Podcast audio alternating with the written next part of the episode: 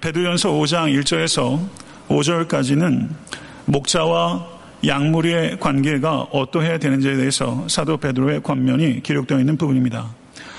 지금은 목사와 장로가 또렷하게 구분이 되어 있다 볼 수 있겠으나 성경 시대에는 목사와 장로와 그리고 감독 이와 같은 명칭들이 동일한 직분에 대한 서로 다른 호칭이었다는 것을 알 수가 있습니다. 오늘 본문을 보게 되면 5장 1절 4절까지 직접적으로 사도 베드로가 장로들에게 주는 권면이지만 포괄적으로는 누군가의 영적 성장을 도모해야 하는 소명을 갖고 있는 우리 모두에게 적용할 수 있는 영적 교훈이라는 것을 우리는 기억하고 경청해야 할 것입니다. 또한 오늘 본문 말씀을 통해서 양들을 먹이고 돌보는 목자의 소명을 우리가 이해하고 동감해주고 응원하고 뜨겁게 중보하며 기도할 수 있는 계기가 될 수 있기를 간절히 소원하는 마음으로 오늘 말씀을 강의하도록 하겠습니다. 제가 오늘 본문 말씀을 들어가기 전에 오늘 본 말씀에 기록되어 있는 문맥에 대해서 우리가 잠깐 상고해 볼 필요가 있다고 생각합니다. 지난주에 제가 설교했던 베드로 전서 4장 12절에서 19절의 말씀은 불시험을 당했을 때 이상히 여기지 말고 오히려 즐거워하고 기뻐하라. 고난 중에서도 지속적으로 선을 행하고 신실하신 하나님만을 의지하라는 말씀이었습니다. 오늘 본문 말씀 장로에게 주는 권면의 말씀은 그와 같은 불시험의 고난이라는 배경을 갖고 있다는 것을 우리가 기억해야 될 필요가 있습니다. 우리가 새로운 통찰을 얻기 위해서는 항상 문맥으로부터 통찰을 얻을 때 우리는 성경을 통해서 새로운 통찰을 얻을 수 있다는 것을 청중과 목회자 공이 기억해야 하는 것입니다. 오늘 문맥은 적대적인 환경 속에서 그리스도인답게 승리하며 살아가기 위해서는 양머리를 인도하는 목자의 영적 역량과 역할이 무엇보다 중요한 문제라는 것을 분명하게 말씀하겠다는 것을 우리는 생각해야 합니다. 베드로전서 1장 1절에서 사도 베드로는 자신을 나는 예수 그리스도의 사도다 라고 매우 명백하고 간략하게 소개한 바가 있습니다. 근데 오늘 본 말씀 5장 1절을 보게 되면 베드로는 삼중적으로 자기를 소개하고 있는데요. 첫째, 나는 함께 장로된 자요. 둘째, 그리스도의 고난의 증인이요. 셋째, 나타날 영광에 참여할 자다라고 소개하고 있는 것입니다. 잘 아시는 대로 사도 베드로는 열두 사도들 가운데 수제자임에도 불구하고 자신을 함께 장로된 자라고 부르는 것은 자기를 낮추는 겸손과 공감의 표현이라는 것입니다. 그리고 베드로는 두 번째로 자신을 그리스도의 고난의 증인이라고 소개했습니다. 이 사도 베드로는 게세마네에서도 골고다에서도 부끄러운 증인이었습니다. 그러나 베드로는 죄를 범한 후에 회개했고 그리고 회복된 장로로서 베드로 전설을 수신하는 교회의 장로들에게 그들도 자신의 죄에 대해서 인정하길 꺼리기보다는 기꺼이 회개하는 용기와 겸손함을 가져야 한다는 것을 사도 베드로가 권면하고 있다는 것입니다. 끝으로 베드로는 자신을 나타날 영광에 참여할 자라고 소개하고 있습니다.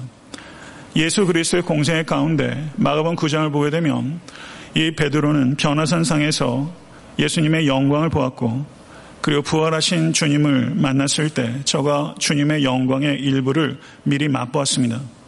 그러나 사도 베드로는 마지막 영광에 참여할 자라고 자신을 소개하고 있는 것입니다. 목양에 참여한다는 것은 고난에 참여한다는 의미이고 영광에 참여하게 될 것이라는 의미라는 것을 우리가 기억할 수 있게 되기를 바랍니다.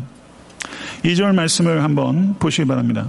너희 중에 있는 하나님의 양머리를 치되라고 목자의 소명을 상기시키고 있습니다. 장로는 누굽니까? 자신들이 섬기는 양들 가운데 있는 사람이라는 뜻입니다. 장로는 그렇기 때문에 목자이기 이전에 양이라는 것을 기억해야 합니다. 양의 냄새가 나지 않는 장로, 양의 냄새가 나지 않는 성도는 위험한 것입니다. 베드로는 디베레 바닷가에서 내가 주를 사랑하는 줄 주께서 아시나이다 고백을 했고 그 고백이 끝날 때마다 예수께서는 내 어린 양을 치라 라고 베드로에게 새로운 소명을 주었습니다. 그리스도에 대한 사랑만이 그리스도께서 위하여 죽으신 어린 양들을 불쌍히 여기고 돌보려는 마음을 지속적으로 불이 붙게 한다는 것을 기억하실 수 있게 간절히 바랍니다. 그리고 베드로는 장로들에게 너희 양무리를 치라고 한 것이 아니라 하나님의 양무리를 치라고 말함으로 인해서 양무리들은 장로들에게 맡겨진 이들이지 결코 장로의 양이 아니라는 것을 사도 베드로는 분명하게 언급하고 있다는 것을 우리는 기억해야 하는 것입니다. 사랑하는 성도 여러분, 여러분은 그리스도의 양입니다. 이것을 기억하십시오. 양을 자기 것이라고 생각하는 목사와 장로들 있습니다. 그렇게 착각하는 이들은 양머리들을 목양할 때 카우보이처럼 양들을 몹니다. 그러나 선한 목자이신 예수께서는 양머리 앞에 걸어가시고 양들을 위해서 자기 목숨을 버리는 선한 목자이셨습니다.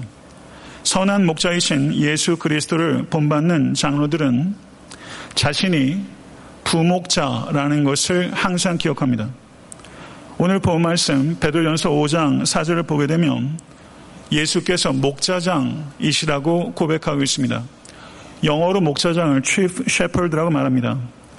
목자장이신 예수 그리스도를 위해 일하는 부목자 under shepherd라는 의식을 가질 때 목자로서의 소명을 잘 감당할 수 있다는 것을 기억하시고 이제 계신 모든 권속들께서 특별히 목양의 책임을 가지고 있는 리더께서는 나는 under shepherd, 나는 부목자, 라는 의식을 항상 가지실 수 있게 되기를 주님의 이름을 축원합니다. 2절에서 3절을 보게 되면 목자가 양무리들을 돌봄에 있어서 세 가지 방식들을 권면하고 있습니다. 첫 번째로 억지로 하지 말고 하나님의 뜻을 따라 자원함으로 양무리를 돌보라는 것입니다. 여기에서 억지로라고 번역된 성경 원어의 뜻은 강압에 의해 마지못해 의무감으로 타의로라는 뜻입니다. 그렇게 양무리를 돌보는 것이 아니라 자원하는 마음으로 자의로 자발적으로 부지런함으로 섬기라는 것이 하나님의 뜻입니다. 성도 여러분, 이러한 열심, 부지런하게 양무리를 돌보는 열심은 그리스도의 은혜를 체험하는 데서 흘러나오며 은혜에서 나오는 열심만이 그리스도의 영광을 위해서 흘러 들어가게 되는 것입니다. 사랑하는 성도 여러분, 목자의 열심은 그리스도의 은혜를 체험하는 데서 흘러나오고 그리고 그리스도의 영광을 위해서 흘러 들어가게 된다는 것을 기억하실 수 있기를 간절히 바랍니다. 세상 일도요, 억지로 하는 사람들 있고 자발적으로 하는 사람들도 있습니다. 무슨 일이든지 자발적으로 하는 사람과 억지로 하는 사람 사이에는 큰 차이가 있습니다. 세상 일도 이러할진데 영혼을 섬기는 목양에 있어서는 억지로 하는 일들과 그리고 자발적으로 하는 일 사이에는 현저한 차이가 있게 될 것입니다. 한 젊은이가 주일 아침에 곤히 자고 있었습니다. 근데 그의 어머니가 들어와서 얘야 일어나라. 지금 당장 일어나라. 이렇게 아들을 채근했습니다. 그런데 아들은 얼굴을 베개에 더욱더 깊이 파묻고 기어 들어가는 목소리로 어머니에게 간신히 대꾸합니다. 어머니, 제가 일어나야 될 이유를 세 가지만 대보세요. 그랬더니 어머니가 아들에게 말합니다. 첫째, 오늘이 주일 아침이고 너는 그리스도인이다.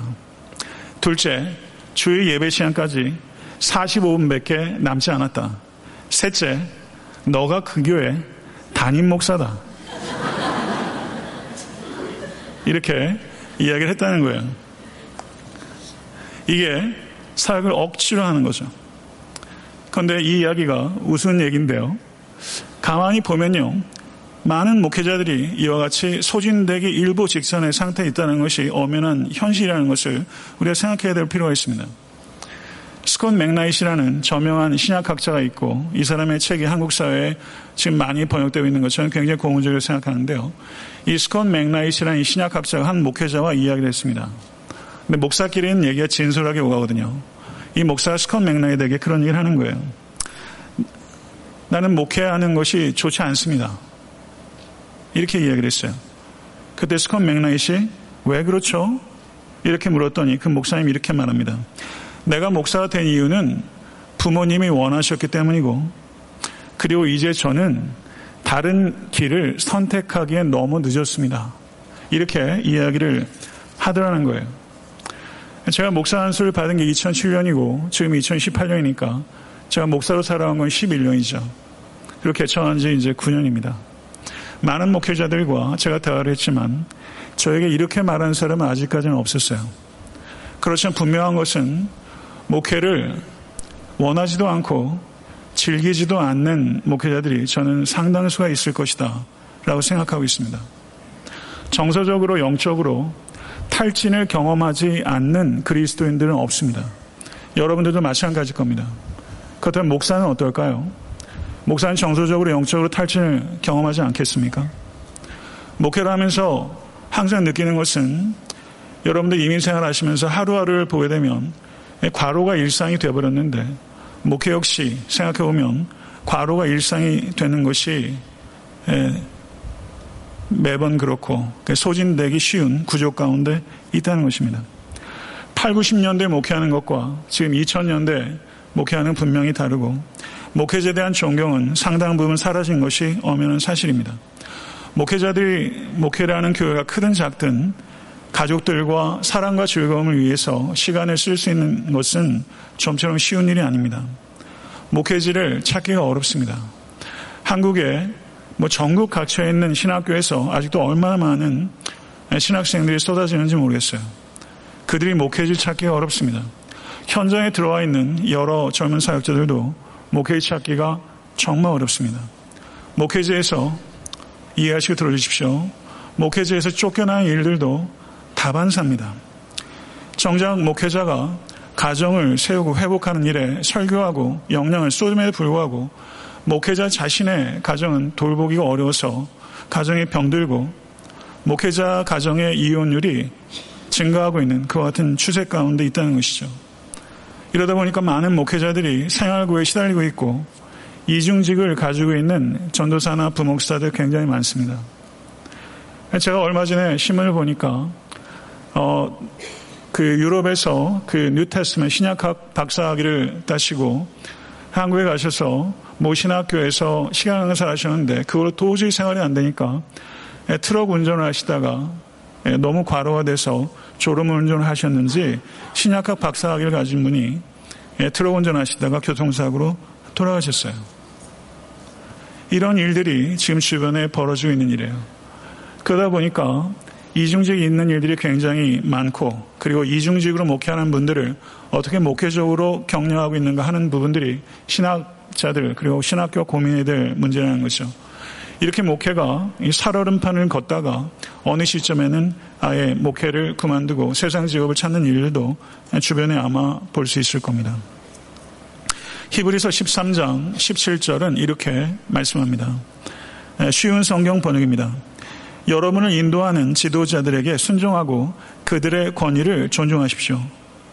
그들은 여러분의 영혼을 책임진 자들이기 때문에 여러분을 위해, 여러분을 주위에서 살피고 있습니다. 그들이 이 일을 괴로워하지 않고 즐거운 마음으로 할 수 있도록 해 주십시오. 그들의 일을 힘들게 하는 것은 여러분에게 아무 도움이 되지 않습니다. 네, 성도 여러분, 우리는 목사를 비롯한 목자, 그리고 교회 장로들, 그리고 여러분들이 속한 목장의 목자와 목녀들도 탈진할 수 있다는 것에 대해서 이해를 해야 될 필요가 있고 그리고 목자들이 그와 같은 탈진에서 건강한 방식으로 빠져나올 수 있도록 도움을 개발해야 하고 그리고 사역에 대해서 새로운 열정을 받고서 타오를 수 있도록 뜨겁게 중보할 수 있게 될 간절히 바랍니다.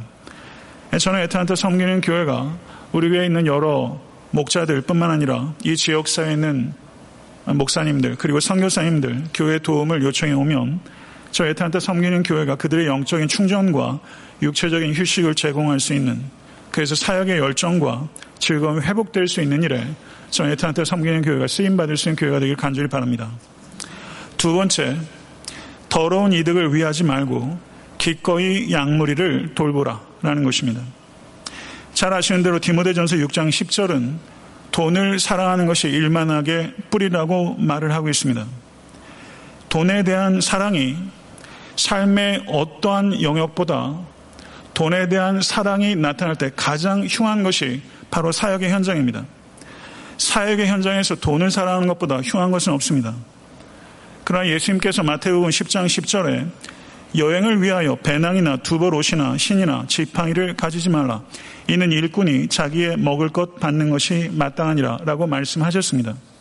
일꾼이 삭을 받는 것은 수치스러운 것이 아닙니다. 그렇다면 무엇이 수치스러운 것입니까? 삭이 목적이 될 때 수치가 시작되는 것입니다. 사역에 있어서 삭이 목적이 될 때 그 사역은 영광스러움을 잃어버리고 수치로 전락할 수 있다는 것이죠. 디모데전서 5장 17절 18절에 사도 바울께서는 잘 다스리는 장로들은 배나 존경할 자로 알되 말씀과 가르침에 경할 자로 알되 말씀과 가르침에 수고하는 이들에게는 더욱 그리할 것이니라. 성경에 일렀으되 곡식을 밟아 떠는 소의 입에 망을 씌우지 말라 하였고 또 일꾼이 그 삭을 받는 것은 마땅하다 하였느니라 라고 말씀하고 있습니다. 사도 바울은 구약 시대 제사장들이 자신의 사명에 온전히 충실할 수 있도록 그들의 필요를 공급했던 것처럼 신약 시대에도 사역자들이 복음 사역에 전념할 수 있도록 필요를 교회가 제공해야 한다는 것을 가르치고 있습니다.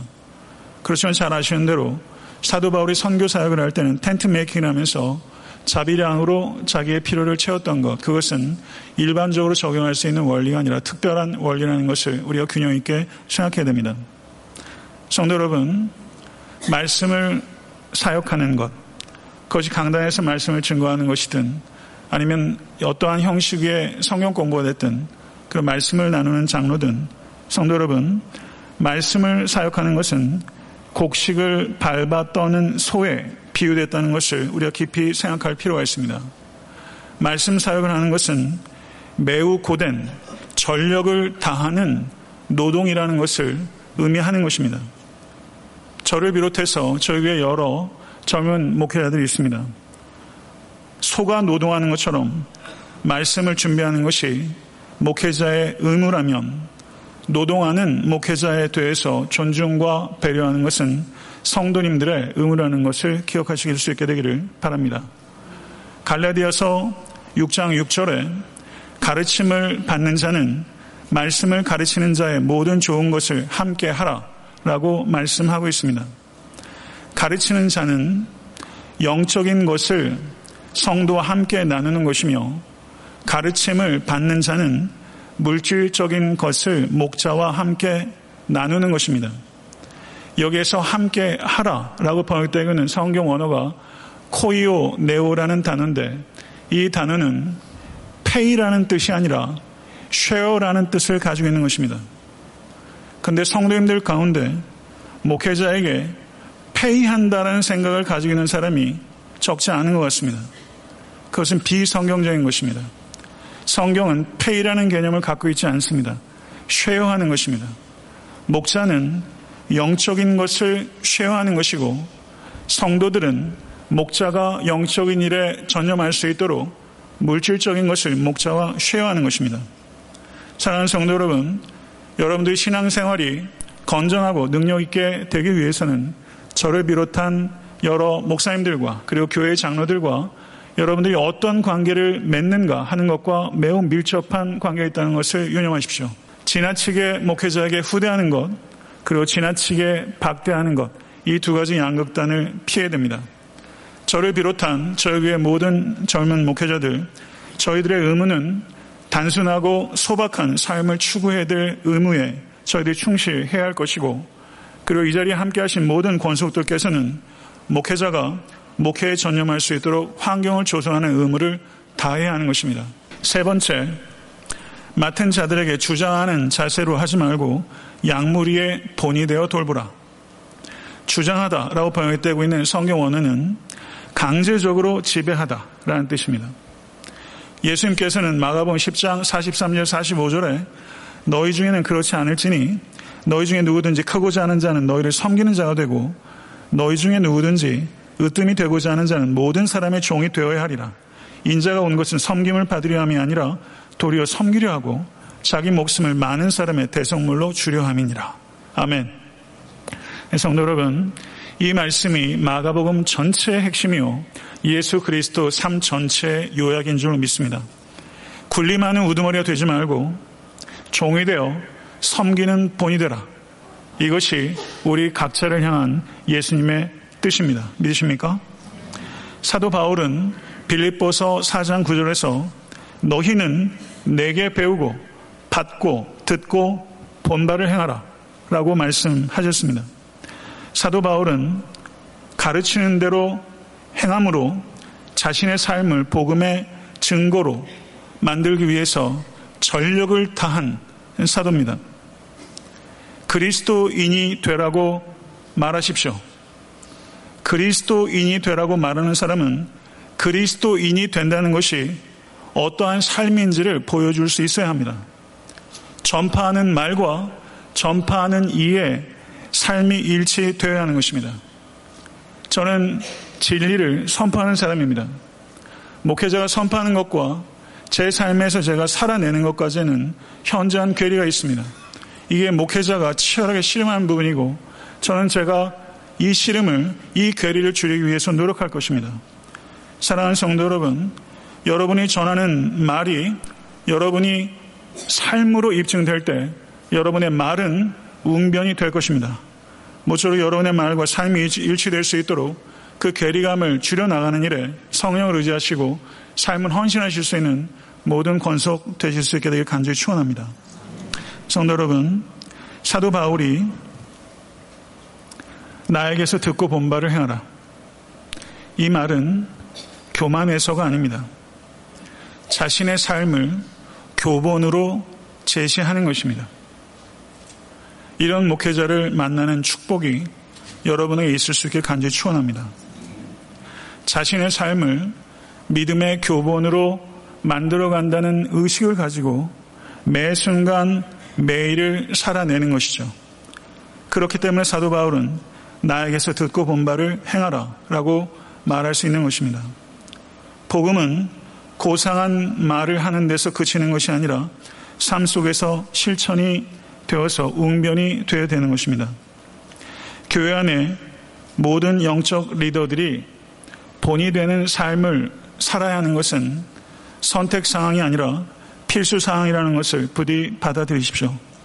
그리고 본이 되는 삶을 살아갈 때 그것이 영적 교만으로 이어져서는 결코 안 되고 여러분들이 나타내는 믿음의 진보는 오직 하나님 아버지의 은혜로 말미암은 것이기 때문에 영적 진보가 이루어졌다는 것은 영적 겸손이 더욱더 깊어졌다는 것을 의미하는 것입니다.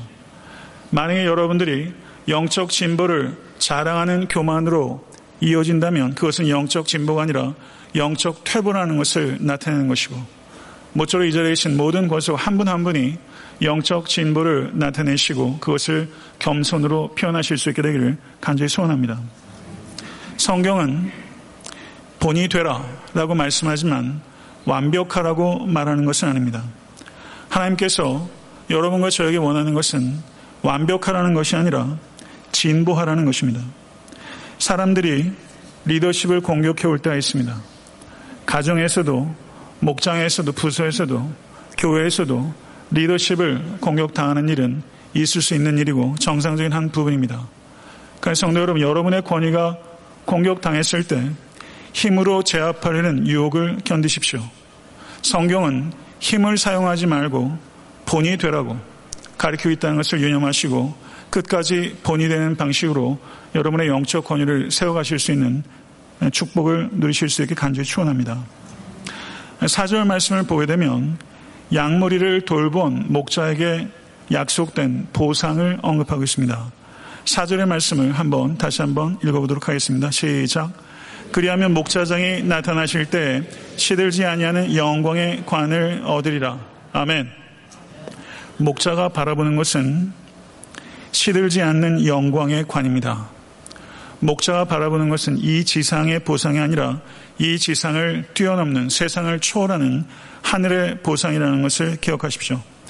디모데후서 4장 8절을 보게 되면 이제 후로는 나를 위하여 의의 면류관이 예비되었으므로 주곧 의로우신 재판장이 그날에 내게 주실 것이며 내게만 아니라 주의 나타나심을 사모하는 모든 자에게 도니라. 아멘. 네, 이사에서 28장 5절 말씀.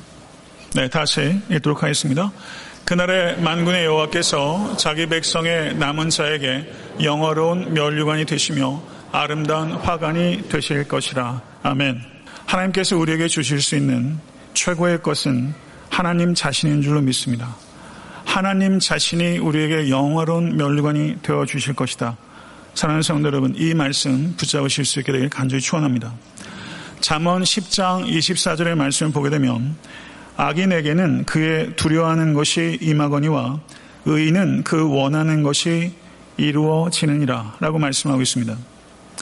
악인이 가장 두려워하고 구속받은 의인이 가장 바라는 것은 목자장이신 우리 주님의 얼굴입니다. C.S. 루이스는 인간은 궁극적으로는 두 개의 표정을 갖게 될 것이다 라고 말했습니다. 하나의 표정은 우주의 기쁨이요. 또 하나의 표정은 우주의 공포다. 이렇게 말했어요.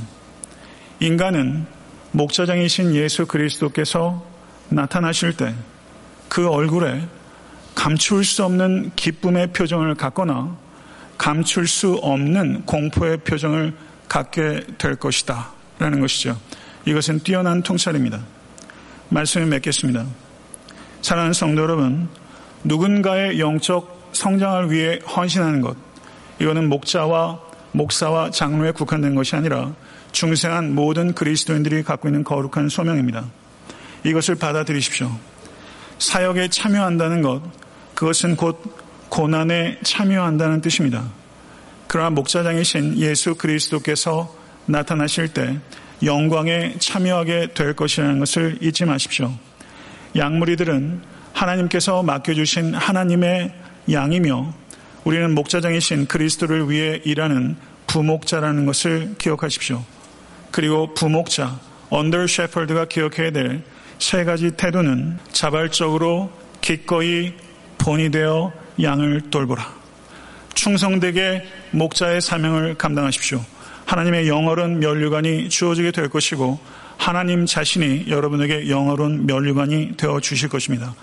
그리고 이 자리에 계신 성도 한 분한 한 분이 예수 그리스도께서 이 땅에 나타나실 때 우주의 공포를 나타내는 표정이 아니라 감출 수 없는 우주의 기쁨을 나타내는 표정을 가질 수 있게 되기를 우리 주 예수 그리스도 이름으로 간절히 축원합니다. 기도하겠습니다.